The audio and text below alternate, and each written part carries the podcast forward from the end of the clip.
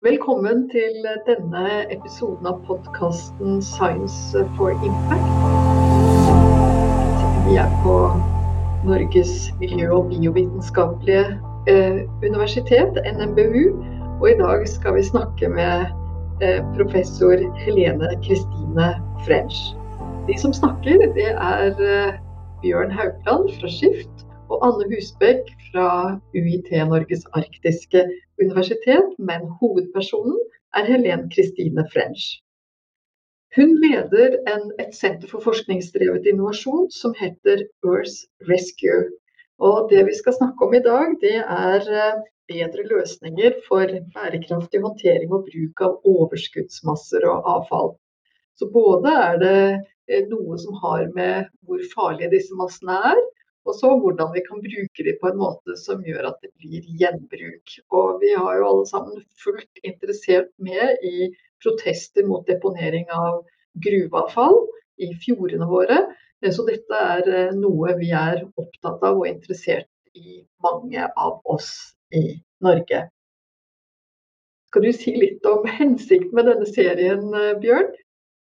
Ja, det, det, skal jeg gjerne. Og, og det vi gjør med podkasten Science for Impact, det er jo å dra rundt på eh, universitetene som er kunnskapspartnere til, til, Skift. og Da leter vi etter spennende stemmer som forteller oss litt om forskning som kan være med å bevege det grønne eh, skiftet. Eh, kanskje ikke i morgen, men i et sånt fem til tiårsperspektiv. Så så Derfor så har vi allerede møtt noen på NMBU, og så er vi veldig glad for å ha Helene med oss her i dag. Og eh, jeg tenker at eh, det lytterne er mest interessert i her, det er verken Anne eller meg, men det er deg, Helen. Så kan ikke du fortelle litt om, om prosjektet og, og, det du holder på med?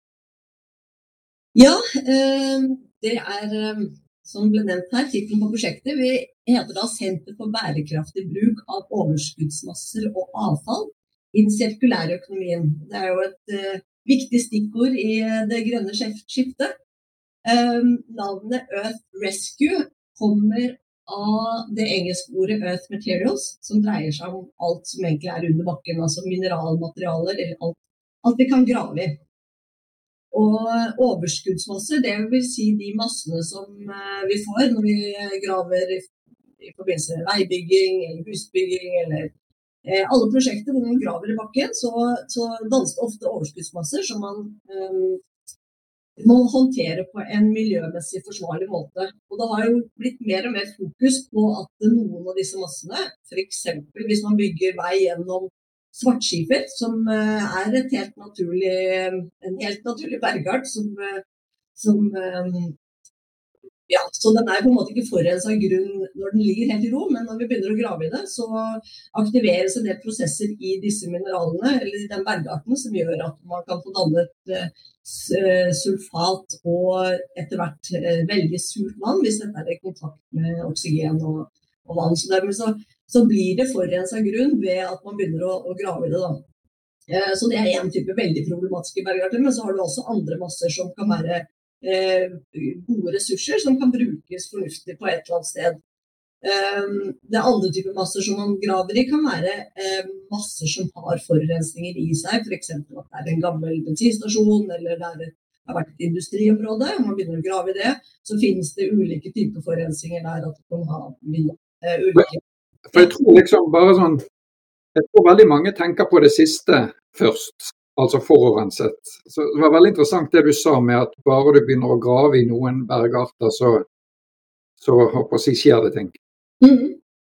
Ja, nei, jeg også tror det at det er, eh, De fleste har en forestilling om at uh, bergarter det er noe helt naturlig. At det er uh, det er jo ikke noe som er forurensa, men, men bergartene kan ha ganske mange elementer i seg, eller mineraler som vi ikke ønsker å spre. Og hvis man begynner å knuse eh, bergarter, så vil du få stor kontakt eh, med, eh, med, luft og vann. Da, og da kan du begynne å få transport av, av eh, elementer som du ikke ønsker å ha spredt utover.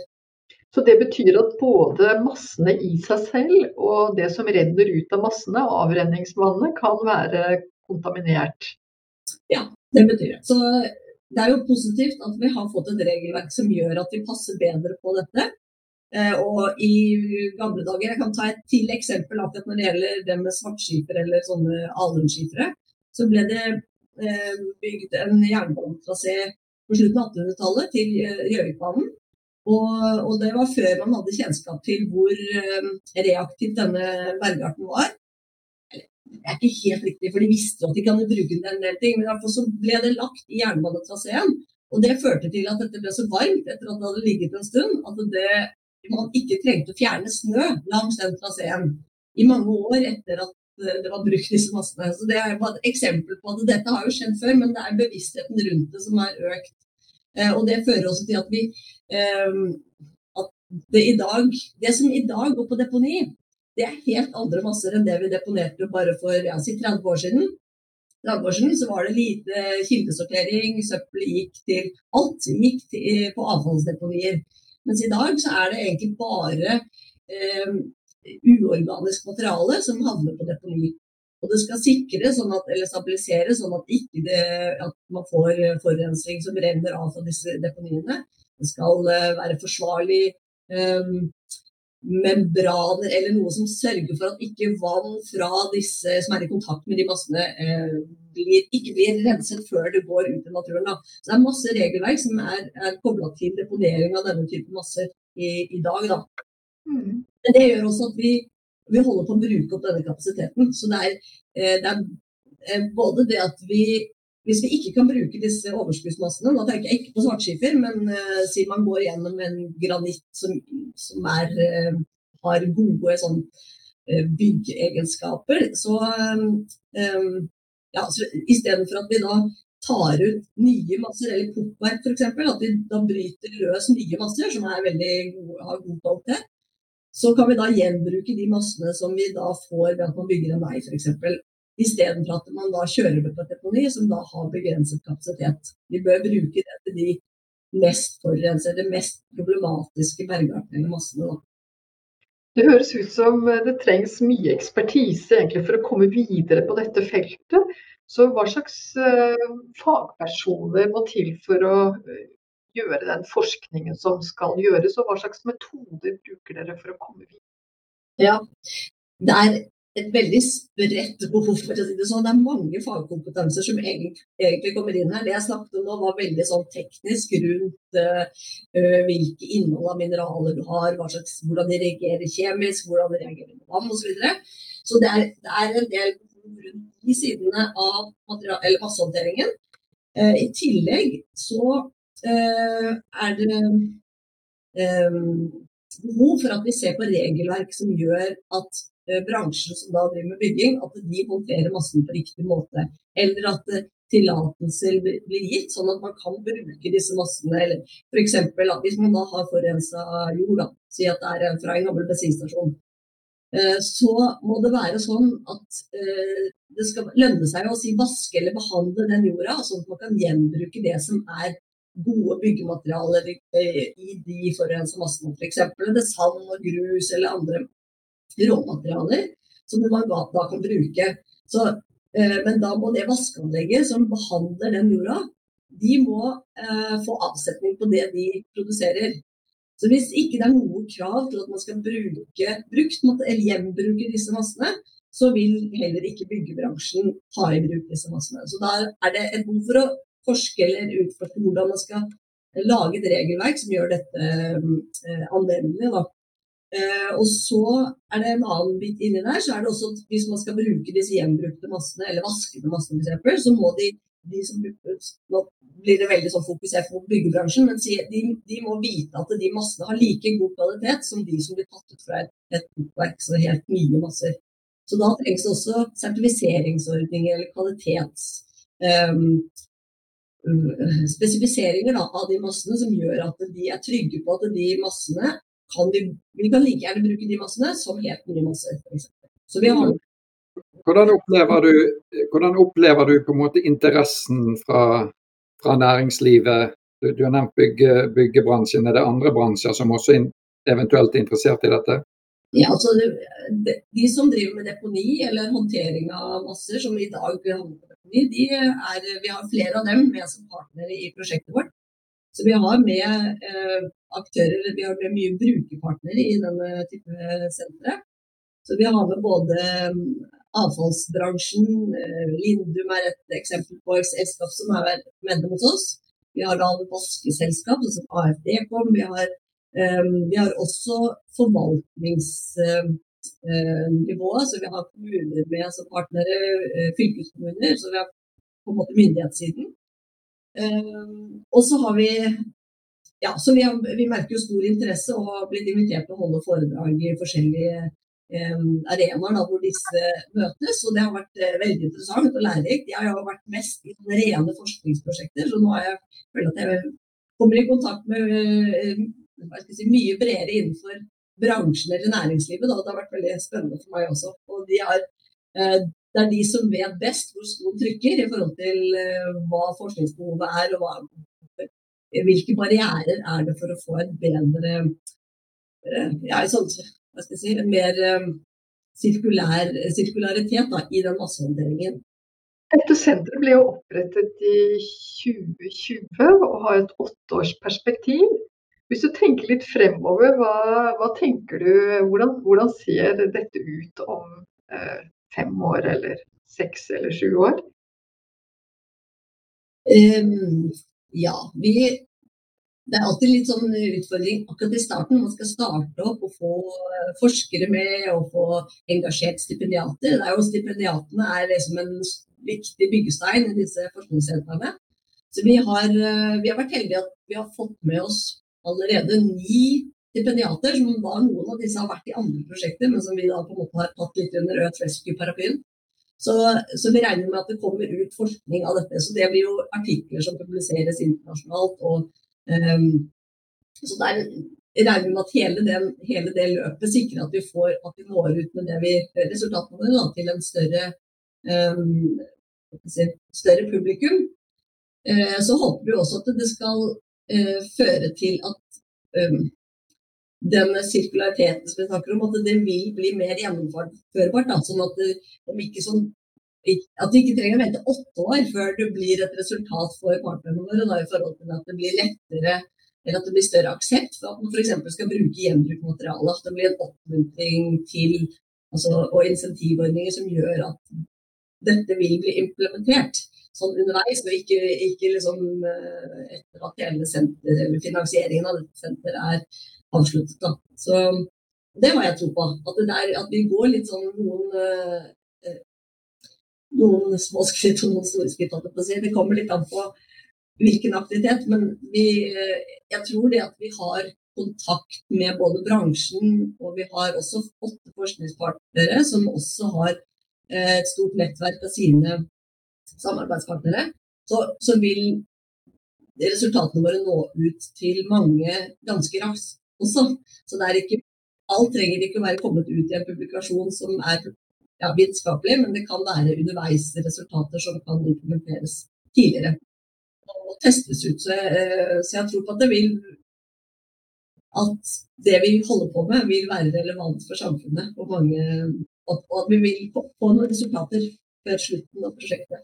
Men, men du nevnte eh, innledningsvis dette med regulering som en viktig liksom, kanskje barriere for å, å bruke altså få en sirkulering av disse massene på en, på en ansvarlig og fornuftig måte. Um, hvordan ser du på det løpet? Jobber dere veldig tett også med å påvirke re reguleringen av, av, dette, sånn at uh, det fra, fra, de som på en måte bruker det, at det blir en enkel måte å, å velge disse massene?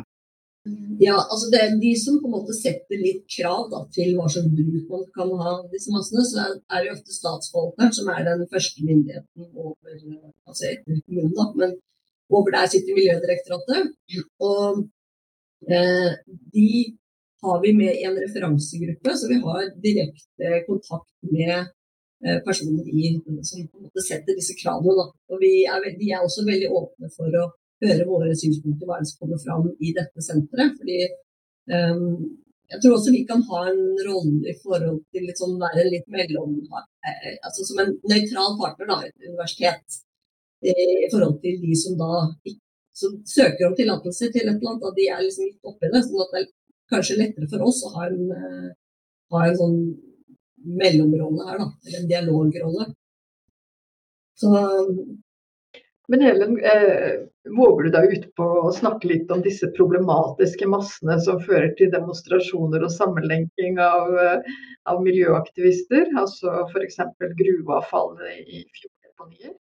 Nå har ikke vi, Gruveavfall er liksom ikke noe vi har med i vårt senter, så jeg vil ikke liksom ta gruvebransjen spesielt. Men det er klart, eh, det med deponering av masser, det som hva skal jeg si, i, i forhold til det med Det har vært mye diskusjoner rundt det med fjorddeponier.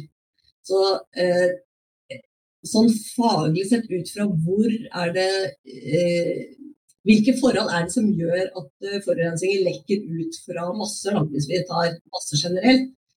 Så, eh, så, er det ikke nødvendigvis fjorddeponi det verste man gjør, for å si det sånn. Fordi at veldig mye av problemet rundt en del sånne knuste masser er at når de kommer i kontakt med luft, og vann, så, så, er det reaksjoner som gjør at disse blir mer transportable i vannfasen. Sånn at hvis vi eh, legger disse massene et sted hvor det er, ikke er tilgang på oksygen, og det vil jo være f.eks. dypt i en fjord, men så, så, vil man Det er klart, akkurat i den deponeringsfasen og det er mye oppvirvling og sånn, det er jo ikke, ikke gunstig periode, men sånn på sikt så vil jo de massene legges i ro, og da vil de være mindre eh, altså mindre lekkasje fra disse pga. selve oksygentilgangen, at den er lav. Men det finnes jo også eksempler på at eh, sånne gruvemasser er, er, plassert i, i kunstige dammer, f.eks., eller vann, da, innsjøer som man har konstruert. Og da har man jo eh, Men det tar jo selvfølgelig areal, så det er ikke, noe, det er ikke uproblematisk hva vi skal gjøre med sånne overskuddsmasser fra gruvedrift. da. Så eh, Jeg skal ikke si, si noen konklusjoner rundt det, men jeg, det er i hvert fall veldig viktig at man ikke deponerer det. Altså, det var en, en debatt for, for, mange mange år siden, eller jeg vet akkurat hvilket årstall det var, men eh, hvor eh, det var en seier at man fikk et deponi, et landdeponi.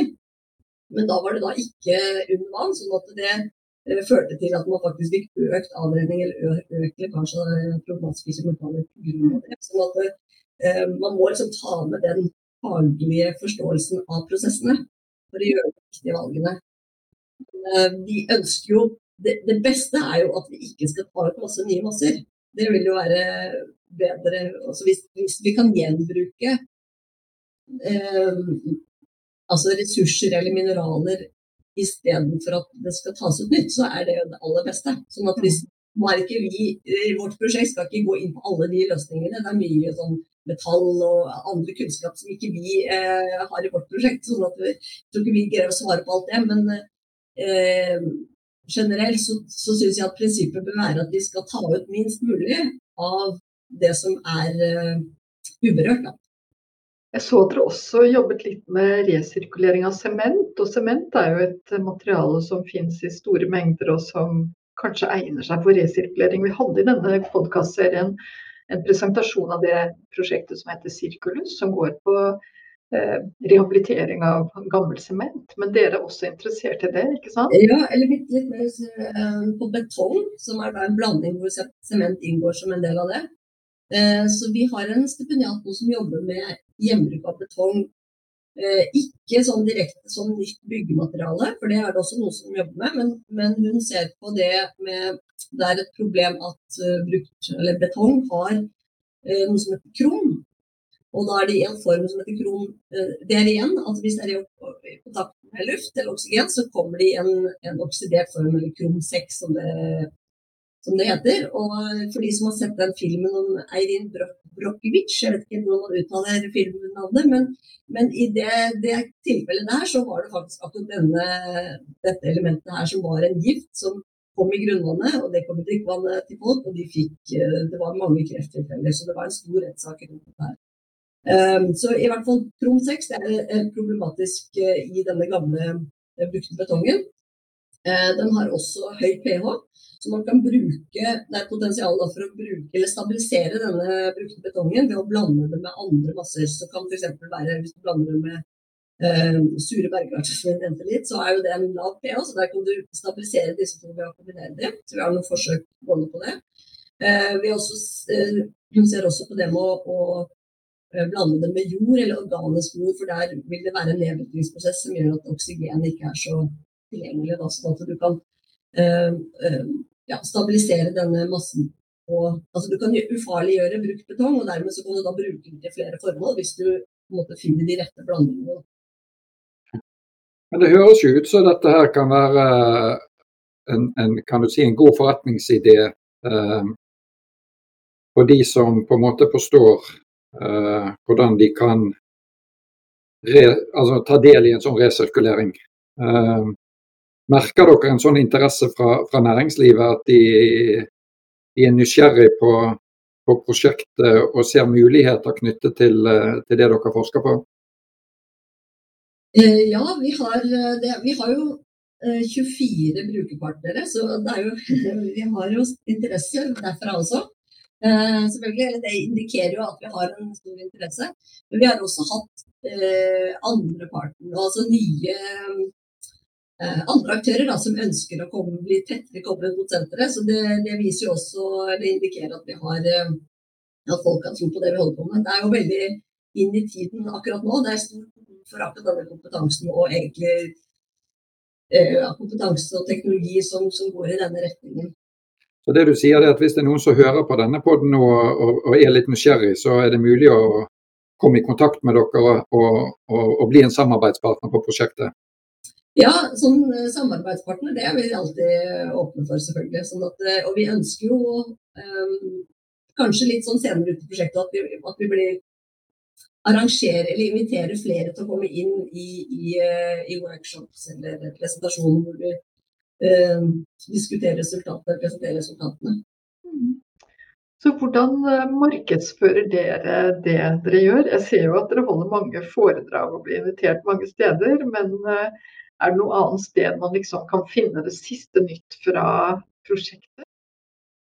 Vi har en nettside som man kan følge. Vi prøver å legge ut nyhetssaker der. Og så er vi også på LinkedIn eh, og på Twitter. Så vi har noen sånne type kanaler som vi prøver å bruke. Eh, så har vi også et eh, godt samarbeid med Avfall Norge, som også har mye kommunikasjon ut til forskjellige. Så vi, vi har en liten sånn rute via dem også. Så det er i hvert fall et par eksempler. Hvis du liksom skulle si noe om eh, denne virksomheten i det grønne skiftet, hva vil du si da? Altså, det er jo viktig.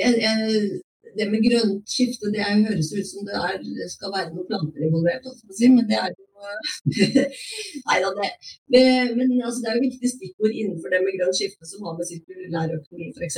Det er jo helt sentralt innen dette prosjektet er jo at vi eh, for å oppnå egentlig denne gjenbruken av masser, så må vi ha flere ting på plass. Det er den, teknologiske siden av det, det er den sertifiseringsordningen. Hvordan, eh, hvordan vil ulik håndtering av disse massene slå ut på klimaregnskapet, eh, biomangfoldsregnskapet, arealregnskapet. Det er mange regnskap man kan ha for å se på hvor bærekraftig bruken av disse massene er. Og, um, og jeg er litt opptatt også at ikke det bare gjelder klimaendring, men at det er miljø- eller fotavtrykket vårt, eller miljøavtrykket vårt generelt som, som, er målet vårt. At vi ikke, at vi ikke glemmer det. da. Uh, og så er det jo det med regelverk, som jeg nevnte, men det er også det med økonomi i et prosjekt. Altså Hvis det tar for lang tid uh, å gjøre ting på en bærekraftig måte, så er det ikke sikkert at det blir valgt av den oppdragsgiveren som som engasjerer eh, noen av våre, våre partnere til et byggeprosjekt f.eks. Sånn at eh, for å få dette til, så, så, må vi ha med alle de elementene. Og da er det jo ikke bare eh, vårt forskningsmiljø sentralt, men at vi har det samarbeidet med, med, også med BI, vi har med NGI, vi har med NORSUS som jobber med livssyklusanalyse, vi har med NIVA, NIBIO og NILU og IFE. Så det er mange mange fagmiljøer som er involvert i dette senteret. I tillegg så er det mange fakulteter på NMU da, som eh, egentlig har relevant kompetanse. Ja, dette har vært veldig interessant, uh, Helen. Å forstå mer av, av, det som du og, og senteret dere jobbes med. Vi er vel snart på vei inn for landing, uh, Anne? Er vi det? Det er vi. det er vi. Og jeg syns også at dette har vært spennende. Det er spennende å lese på, på websiden deres. Og jeg tenker at uh, avfall ikke lenger er avfall. Avfall kan være verdifullt, og vi må finne gode måter å bruke avfallet på. Det er det mange som er interessert i. og Det dere jobber med, nemlig rebruk av avfalls... Altså, eh, overskuddsmasser og avfall er eh, utrolig viktig. Så jeg tenker at vi kommer til å høre og se mer fra dere. Og tusen takk for at du var med i podkasten Science for Impact. Og så avslutter vel vi i dag, Bjørn? Ja, for da tenker vi at hvis det er noen som er blitt mer nysgjerrig på dette, her, så er det jo selvsagt det viktigste å bare ta kontakt direkte med, med Helen Kristine French og, og senteret. Um, og så er det sånn at uh, denne podkasten den uh, laster du ned der du vanligvis hører podkaster. Så, så, følg oss videre. Hvis dere har uh, tips og ideer til personer vi bør snakke med, så send det gjerne til enten Anne Husebekk eller Bjørn Haugland.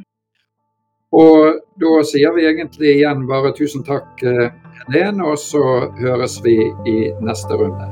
Takk for nå. Takk for nå.